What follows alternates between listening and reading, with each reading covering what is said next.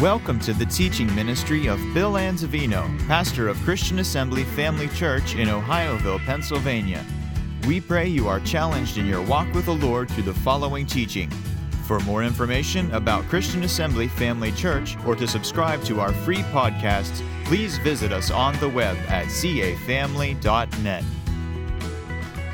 Amen. Tonight I want to talk a little bit about having an encounter with God having an encounter with God. Anybody desire have an encounter with God?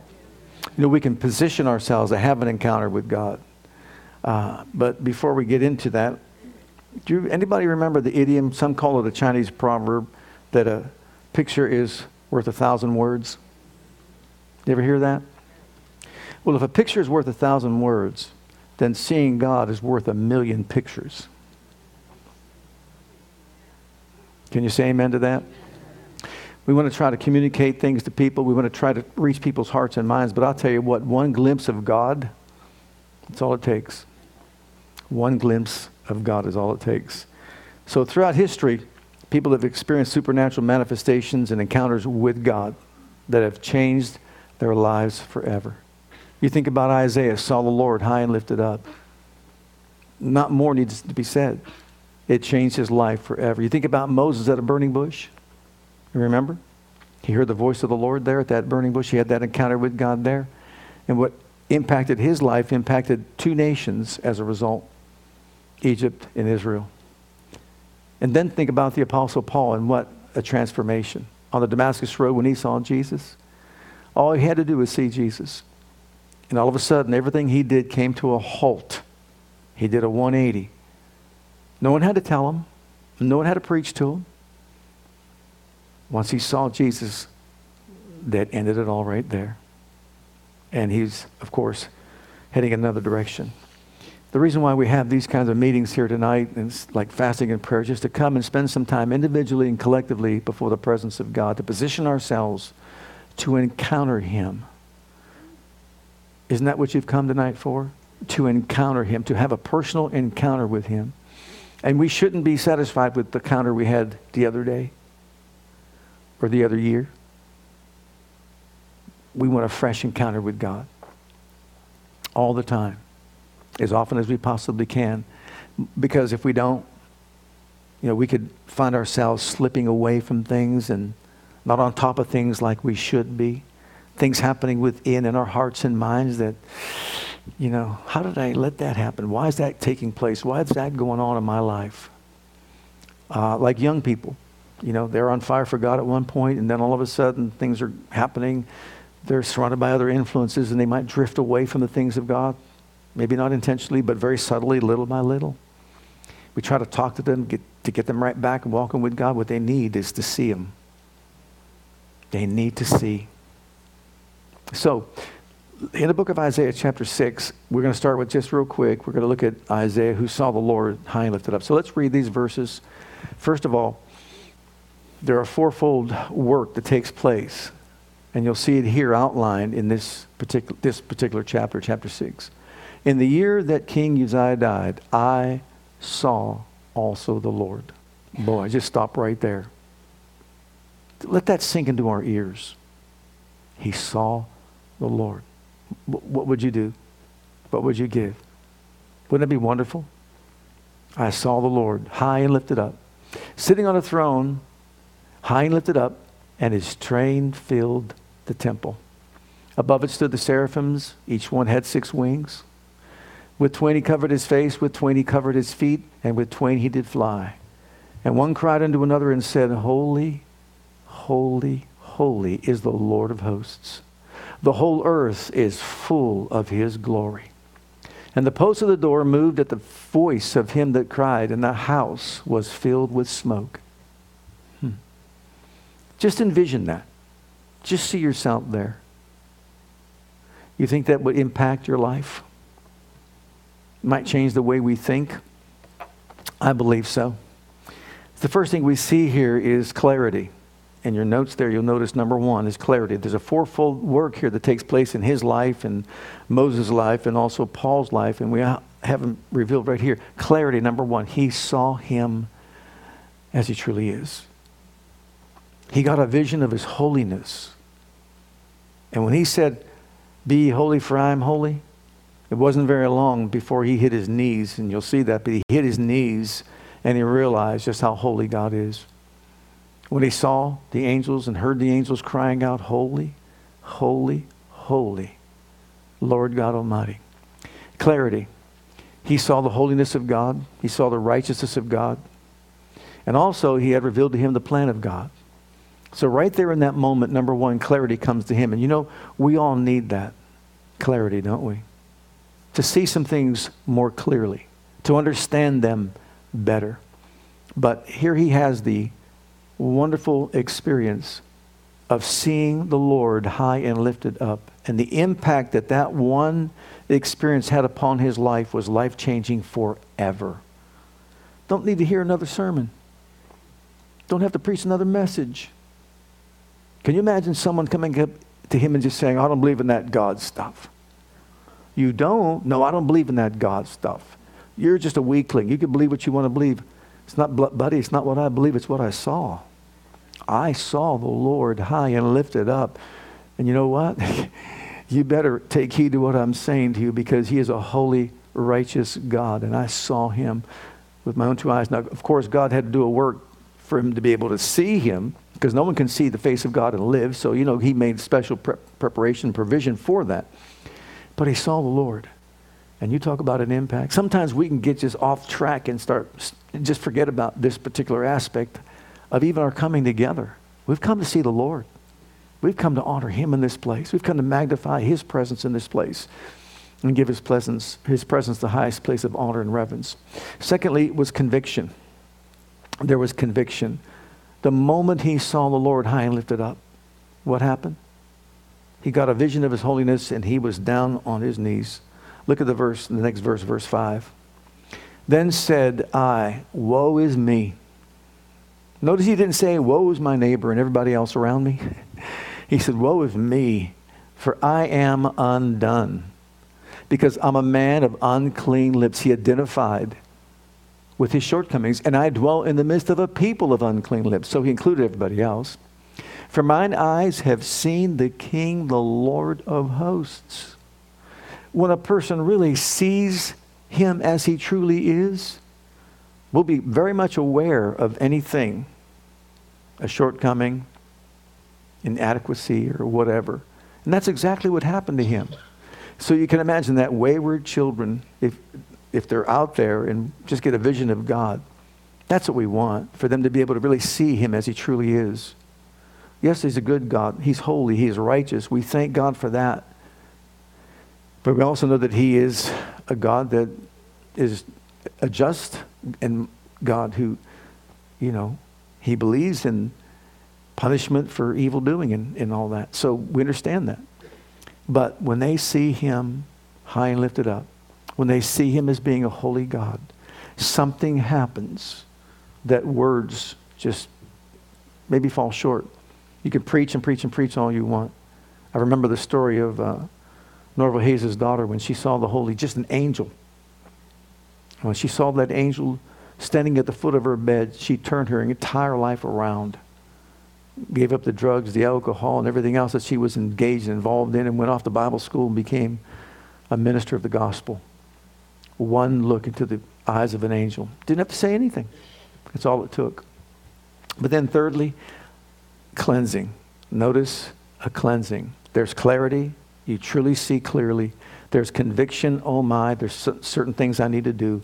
A cleansing. Thank God he doesn't leave us hanging out there. Amen. Let's read the next verses. Verses 6 and 7. Then flew one of the seraphims unto me, having a live coal in his hand, which he had taken with the tongs from off the altar.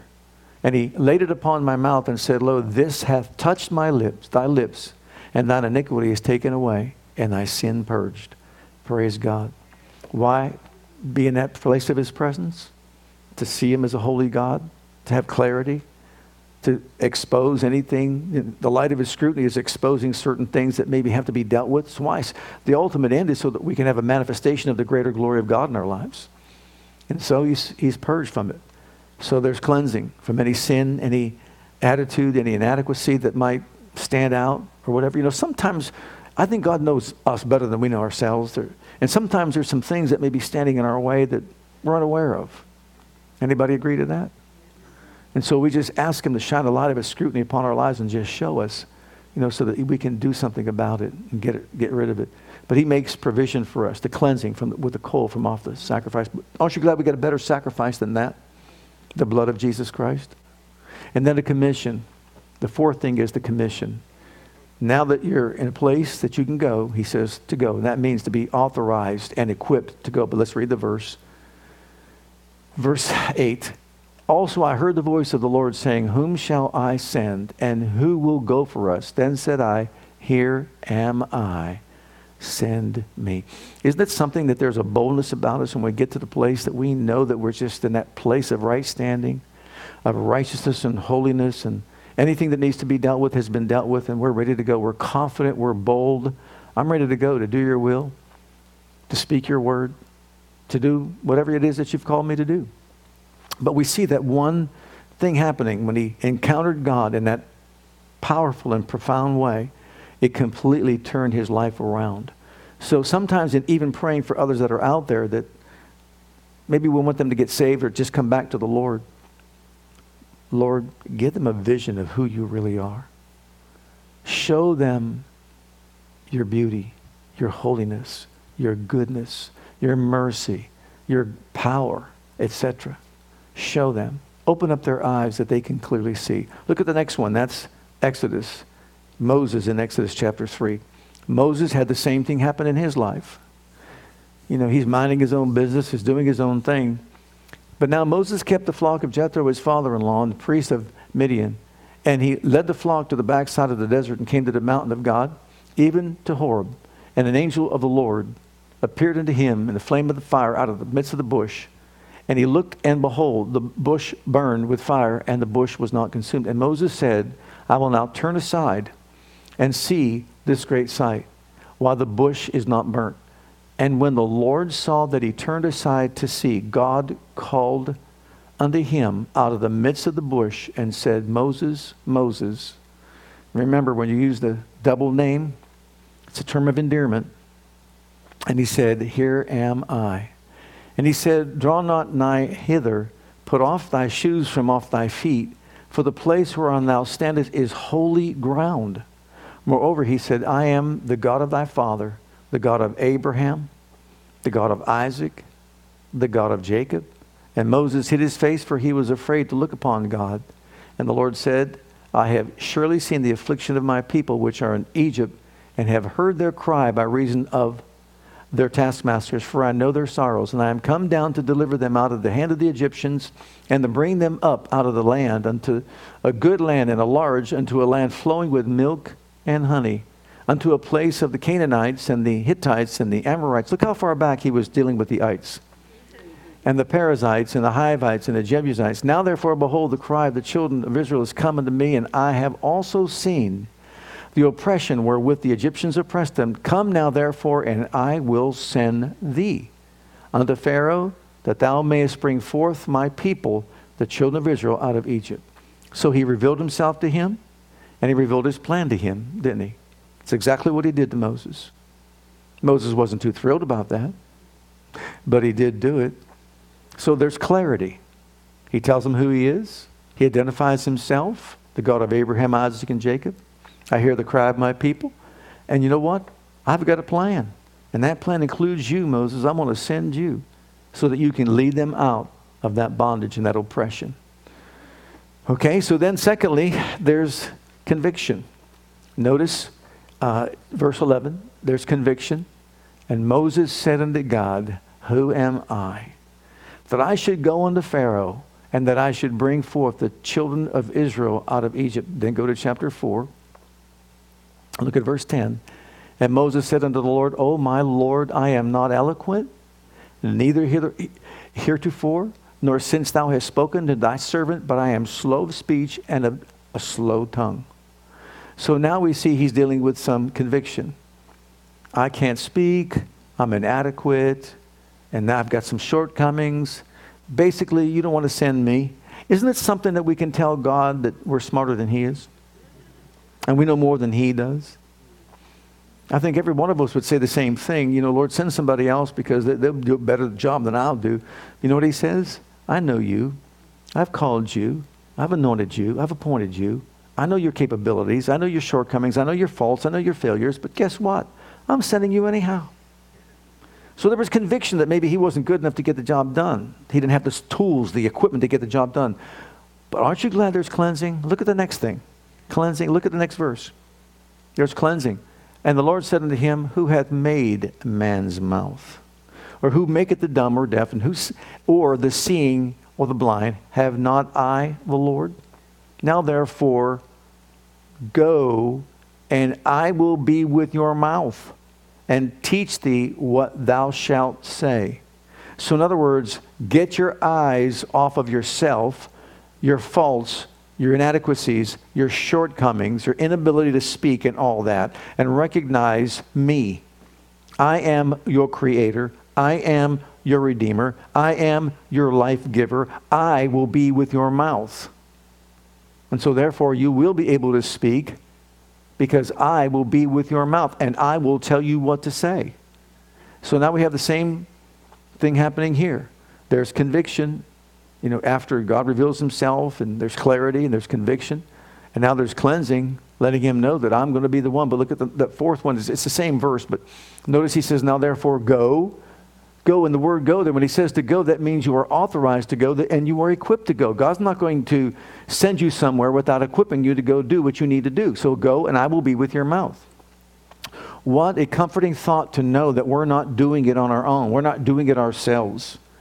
But praise God, He is the one that will enable us to do what we need to do. But he had a fresh encounter, he had an encounter with God, and that encounter that he had with God turned really the course, affected the course of two nations. And look at the third one. Look at the Apostle Paul, and this one is just huge. But you see the same thing clarity, conviction, cleansing, and then commission. But notice this now therefore go. And he went. Now, here in Acts chapter 9, we see the Apostle Paul. And beginning at uh, verse 3, you know that he was trying to kill Christians and just stamp out Christianity. And as he journeyed, he came near Damascus, and suddenly there shined round about him a light from heaven. And he fell to the earth and heard a voice saying unto him, Saul, Saul, why persecutest thou me? And he said, Who art thou, Lord? Many are saying that today. And the Lord said, I am Jesus whom thou persecutest. It is hard for thee to kick against the pricks. So he, here we have clarity once again. You know, Paul, Saul of Tarsus didn't believe in Jesus. Saul of Tarsus didn't believe in the resurrection of Jesus. As a matter of fact, he hated Christians. He hated Christianity. He hated Jesus and anyone that called upon him. And so he was out doing a service for God, so he thought to kill anyone and everyone that said that they were a Christian. Why? Because it was coming against Judaism. He was so dedicated and sold out to Judaism that he wanted to wipe out Christianity. Now, he was a zealot. I mean, he was zealous for what he was doing, as far as what he was doing. But all of a sudden, what does he have? An encounter with Jesus. One encounter with Jesus can take someone, basically a murderer, a destroyer. Saul means destroyer and turn him around to become a builder for the kingdom of God. So we see there's clarity, and then also we understand that there's a conviction. Who art thou, Lord? He says. Now notice this. Notice in verse 6 And he trembling and astonished said, Lord, what will thou have me to do? What will thou have me to do? Why is that conviction? Because he's saying, I guess I'm not doing the right thing. I guess what I'm not what I'm doing is not what you want me to do, Lord. So what would you have me to do? He was convicted about what he was doing. He was offending Jesus. He was hurting the kingdom of God. And the Lord said unto him, Arise and go into the city, and it shall be told thee what thou must do. So we have clarity. We have God revealing himself and his plan to him. We've got conviction. He's convicted about what he's doing, killing all these Christians and coming against Christ and the, and the church and the kingdom of God. Okay, then we have cleansing. Go on down now to verse 17 and 18. You talk about a cleansing in this man's life. Now remember, he is actually killing Christians. He is actually the one who they brought the clothes of the first Christian martyr, Stephen, to his feet because that's what he set out to do. And Ananias went his way and entered into the house and putting his hands on him said, Brother Saul, the Lord, even Jesus, that appeared unto thee in the way as thou camest, hath sent me, that thou mightest receive thy sight and be filled with the Holy Ghost. And immediately there fell from his eyes as it had been scales, and he received sight forthwith and arose and was baptized. So we see now here's cleansing. He is saved, he is delivered, he is healed, he is baptized in water. You talk about cleansing? He went through an entire cleansing process and saw what Jesus is truly all about. And then there's commission. He was told what to do. Look in verses 20 through 22. You talk about a change in a man's life. Once again, thousand sermons might not be able to achieve this goal, but one look at Jesus, one encounter with Jesus turns a man's life around for a lifetime. And straightway he preached Christ in the synagogues. Wait a minute. He is a Jew who is now preaching Christ in a synagogue? Think about that. That he is the Son of God. But all that heard him were amazed and said, Is not this he that destroyed them which called on this name in Jerusalem?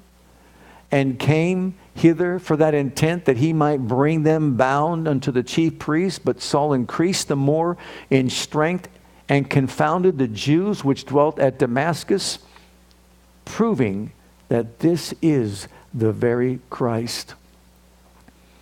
What ignites a fire in a man to do something like that? Right there in Damascus, where they got wind he's coming to destroy us, he's coming to kill anyone who names Christ. And he goes into the synagogue and he preaches that Jesus is the Son of God, empowered by the Spirit. You talk about a commission, what a commission that he had. Well, we see all three of these experiencing all those four things. You see the clarity that comes to them. We see the conviction that comes. Conviction comes with clarity. When I see what he is really about and what he is really like, and when I understand his holiness and his righteousness and that we serve a holy God, and I have that clarity of understanding and knowing of his plan, it'll bring conviction if I'm not doing the right thing in my life. It'll, it'll bring conviction is an okay thing. You realize it's not condemnation, it's called conviction. To be convicted, I've got to do the right thing. I've got to live the way He wants me to live. I've got to do what He wants me to do. I've got to serve Him the way He wants me to serve Him. I've got to surrender my heart and my will to Him and do everything the way He wants me to do it. And if there's some things that I need to be corrected in my life, I have to submit, submit myself to His leadership and correction, right? So there's conviction. But thank God there's a cleansing. He knows we're not perfect, He knows we're going to make mistakes along the way. He knows there are going to be some shortcomings and, fa- and, and faults that we experience and that we have, and, and all these shortcomings can, you know, maybe interfere with our walk with God. But thank God there's always the cleansing of the precious blood of Jesus Christ that cleanses us from anything and everything that we've done to displease God in our lives in any way. Are you glad for the precious blood of Jesus Christ? There's that cleansing. But then also, the commission for us to go and do what he told us to do. What is the Great Commission? Go in all the world be an example, be a shining light everywhere we go. Let people know as they see Christ in us, the hope of glory, and they glorify our Father in heaven. So, positioning ourselves now, every single one of us, we can't make God give us an encounter. We can't twist his arm. But you know what? We can position ourselves to experience an encounter with God. If there's certain things that will follow. You know, I know in my own personal life as I was, you know, beginning my walk with the Lord and, and just began to do things that I just knew I should do and just following through with certain things, I guess inspired by the Spirit because I didn't have a whole lot of teaching when I first got saved. But I started doing the things that I felt from my heart that I should do. I should go to church all the time.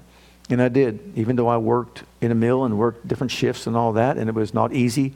Like on a, we had service on a Thursday night for me to get over to the, you know, to, to a service if I worked in the afternoon, I couldn't go. But, but then on the other two shifts, it wasn't easy to go because it was an early shift in the morning or I worked at the night shift. I had to be at the, at the mill um, right after, actually, sometimes before service was even over, but I didn't make that an excuse, as an excuse. I still would bring my work clothes and I'd change my clothes go on down to the mill and go to work and all that. I purposely began just to pursue God. I wanted to have an encounter with Him. I wanted to know Him better. And so I positioned myself. Number one, notice the first one surrender our will to God. Surrender our all, our will. Nothing more important than our will. We're all free moral agents. We can make choices that we want to make in life. But notice in Matthew's gospel, Jesus, the ultimate surrender to the will of the Father. And he went a little further, fell on his face, and he prayed, saying, Oh, my Father, if it be possible, let this cup pass from me. Nevertheless, not as I will, but as you will. I want what you want done in my life. I want to surrender my heart to you, surrender my will to you. You know, we give him our heart, we give him our life, but also it's important that we surrender our will. I will to do the will of him that sent me. That's what Jesus came to do. And we need to follow that same pattern. I want to live my life the way you want me to live my life, not the way I want to live my life. I want your will done in my life. And the only way that can happen by going to the book the Bible and finding out what the will of God is. This is the will of God in Christ concerning uh, certain things that He's outlined for us. So, how do I position myself? Surrendering my will to Him, going into the Bible, finding out what the Word of God says about how I should live my life, and then you know what? Doing it. It talks about our priorities, putting God first, that our spouse second, that our children third, and it goes down from there. That we see to it that we honor Him by doing that. And then we live our life in such a way so as to pursue Him as my will is concerned. But then, secondly, when it comes to our spouse, that we love Him, we love her as Christ loved the church, or we, you know, you love Him or respond to Him with, with reverence and respect. And, and that's a relationship that's a very important relationship to the Lord. And guess what? It's not based on our feelings and emotions, it's based on what God has told us to do and whether or not we want to surrender to do His will. And it goes down from there, teaching our children the things of God and being an example for them to follow. They can see Christ in us, the hope of glory, and so on. Secondly, ask God what needs to be addressed. Don't be afraid to get in His presence. And once again, when He manifests His presence, He'll expose some things. But look at Psalm 139, what it says, verses 23 and 24. Search me, O God, and know my heart. Try me and know my thoughts, and see if there be any wicked way in me, and lead me in the way everlasting. Search my heart and try my reins, in other words. And I know if there's any change that needs to take place, it cannot be with you because you need, never change. You're always the same. You're always perfect. You can't improve on, on perfection. But I know I can change. If I'm not experiencing something in my life that you've offered or promised in your word, it's not you that's got to change. Can we all say amen to that? I'm the one that has to change because I know what your will is, what your word says. Number three, Express a sincere desire. Show that you really mean what you're saying. I need you to show me. If you're believing God for something, I need you to show me, Father, if there's anything that's interfering with my receiving from you. Okay? Look in the book of um, Jeremiah, chapter 29, verse 13. We just talked about this verse. And you shall seek me and find me when you shall search for me with all your heart. In other words, the depth of desire. I really desire to know you. I really desire to walk with you. I really desire to understand some things I need to understand. Whatever it is that I need to deal with, I want to know that as well because, Lord, I want to experience and encounter you in a powerful and positive way in my life. I want you to prevail in my life. As Paul said, there's nothing more important than knowing Jesus and the, understanding the fellowship of his suffering and, and the power of the resurrection that raised him from the dead manifesting itself in our bodies. And number four, on how important this one is, is to listen. To listen to what he's saying in Psalm 46 and verse 10. Listen, be still and know that I am God. Be still and know that I am God. We're positioning ourselves to experience him. Be still and know that I am God. I'll be exalted among the heathen. I'll be exalted in the earth. Isn't that what we want him to be exalted here among us collectively as a church body, but also as individuals, our individual lives? You know, our Christianity doesn't end when we walk out the door, does it? It's everywhere we go. And so we want him to manifest himself in us and through us everywhere we go. And so we need to be still and know what he's saying to us. He is God Almighty. What are you saying? What are you speaking to my heart, to my mind? What do I need to adjust? What do I need to change in my life so I can have the fullness, you know, of what you desire from me? Number five, And this is always going to be a fight that we fight. Stand against doubtful thoughts.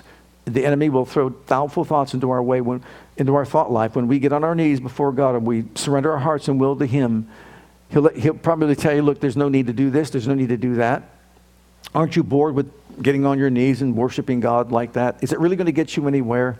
You know, you're reading more of the Bible and, and that sort of thing. We all deal with thoughts that come against our mind that need to be cast down Every thought, every imagination that exalts itself against the knowledge of God, we got to take into captivity and bring him into the obedience of Christ. Look at 2 Corinthians chapter 10, verses 3 through 5. For though we walk in the flesh, we don't war after the flesh. For the weapons of our warfare are not carnal, but mighty God through God that are pulling down the strongholds, casting down imaginations and every high thing that exalts itself against the knowledge of God, and bringing to, to captivity every thought, every thought, every thought to the obedience of Christ. He'll attack our thought life to make us think that what we're doing is, is really mindless or whatever. I'll be honest with you. In some cases, what people would rather do, go to a church service where they could just be entertained by the worship and praise team. But when it comes to getting on your knees and face before God, well, that doesn't seem to be too exciting because why doesn't appeal to the flesh as much? Right? And that's why a lot has been lost, I believe, in our modern worship services because people would rather be entertained than rather entertain God with their worship and with their praise. Because the flesh just, you know, the flesh acts up. Your flesh ever act up? Paul's did. He had to beat it silly every single day of his life, he said. Look at the next one. Praise God. Number six, believe in the promises of God's presence. Didn't he say, I'll never leave you nor forsake you? Didn't he say he inhabits the praises of his people? If we really believe he inhabits the praises of his people, then guess what? The more we praise Him, the more we experience His manifested presence. And that's what He wants us to do. If we'll position ourselves by praising Him on a regular basis, look at the next one, number, number seven. Minister to the Lord regularly. Psalm 22 3 says He inhabits the praise of His people, right? But minister to the Lord how often? Regularly. If we make a habit of ministering to the Lord, Isaiah 40 31 will be a reality. They that wait upon the Lord shall renew their strength. They'll mount up with wings as eagles. They'll run and not weary and walk and not faint. So you see, God wants us to spend some time collectively as a church body, which is what we've been talking about. Not to come and be entertained, but to come and really worship Him and honor Him. He wants us to position ourselves so that we can all have individual encounters with God as well as a corporate encounter with God right here in our midst.